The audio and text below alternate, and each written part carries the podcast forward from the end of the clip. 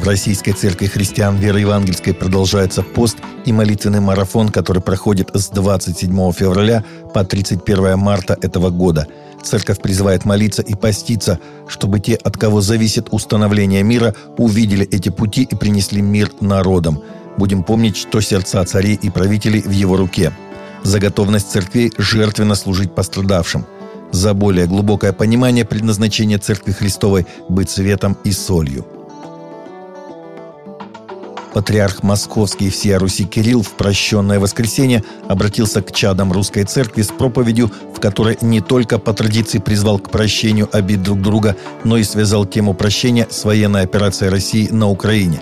Сегодня в прощенное воскресенье, с одной стороны, я как пастырь ваш призываю всех к прощению грехов и обид, в том числе и там, где это сделать очень тяжело, там, где люди воюют друг с другом. Но прощение без справедливости есть капитуляция и слабость – Поэтому прощение должно сопровождаться непременным сохранением за собой права стоять на стороне света, на стороне Божьей правды, сказал патриарх после литургии в храме Христа Спасителя. В Русской Православной Церкви заявили о тупиковости планов отобрать у нее автокефалию. Историю невозможно обратить вспять – если бы, например, сейчас Великобритания лишила независимости Соединенные Штаты Америки и провозгласила бы те штаты, которые когда-то были колониями Великобритании, опять ее колониями, но как бы к этому отнеслись в Америке? Я думаю, что либо посмеялись бы, либо покрутили пальцем у виска, сказал глава синодального отдела внешних церковных связей митрополит Иларион в эфире программы «Церковь и мир» на телеканале «Россия-24». Недавно, как сообщали греческие СМИ, митрополит Перестерийский Григориос предложил отобрать у РПЦ автокефалию в наказание за учреждение экзархата в Африке. Окружной суд в Иерусалиме принял решение об отмене регистрации прав Российской Федерации на историческое Александровское подворье. По мнению судьи Мардыхая Кадури, вопрос подобного плана должен решаться исключительно правительством страны, сообщает «Комсомольская правда». Александровское подворье в Иерусалиме – это самое близкое к храму гроба Господня русское владение, принадлежавшее правительству Российской империи. В состав архитектурного комплекса, от которого до Голгофы менее 100 метров, входят небольшой музей, церковь святого Александра Невского, археологические раскопки и ряд зданий – в Израиле подчеркнули, что решение окружного суда в Иерусалиме относительно регистрации прав России на Александровское подворье не имеет никакого отношения к политической ситуации в мире. Просто так совпало. Под такими заголовками в израильских СМИ вышли репортажи из зала суда. «Это статья фейк, я так не говорил», написал начальствующий епископ Росхве Сергей Ряховский в своем инстаграм-аккаунте о недавней публикации в газете «Взгляд».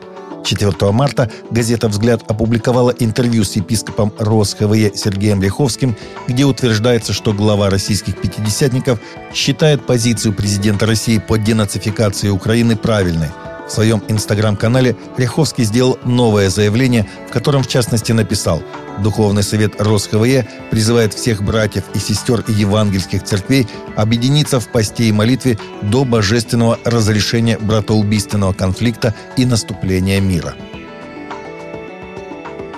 Церкви в соседних с Украиной странах открыли свои двери для убежища и помощи беженцам – Представители ООН по делам беженцев подсчитали, что более 1 миллиона человек покинули эту страну с начала военной операции России. Польша приняла на себя основную часть украинских беженцев. Так, Баптистская церковь в Хелме приняла более 400 человек. Внутри здания скамьи были заменены на кровати. Беженцам помогают переправляться дальше по Европе.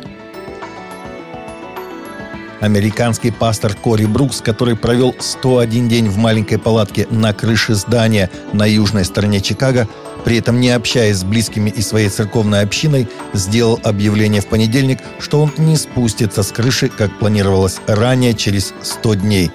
Целью акции было собрать 35 миллионов долларов на строительство общественного центра, который, как он надеется, полностью преобразит его район. На сегодняшний день собрано только 10 миллионов – Пастор решил продолжать акцию до полной победы. Девять иранских новообращенных христиан, которые содержались в тюрьме за действия против национальной безопасности и пропаганду сионистского христианства, были оправданы апелляционным судом Тегерана. Правозащитники отметили, что 9 человек были арестованы еще в начале 2019 года и были приговорены позже в октябре того же года. Пятеро из арестованных остались в тюрьме из-за высокого залога, назначенного судом – Четверо других начали отбывать наказание в июне 2020 года.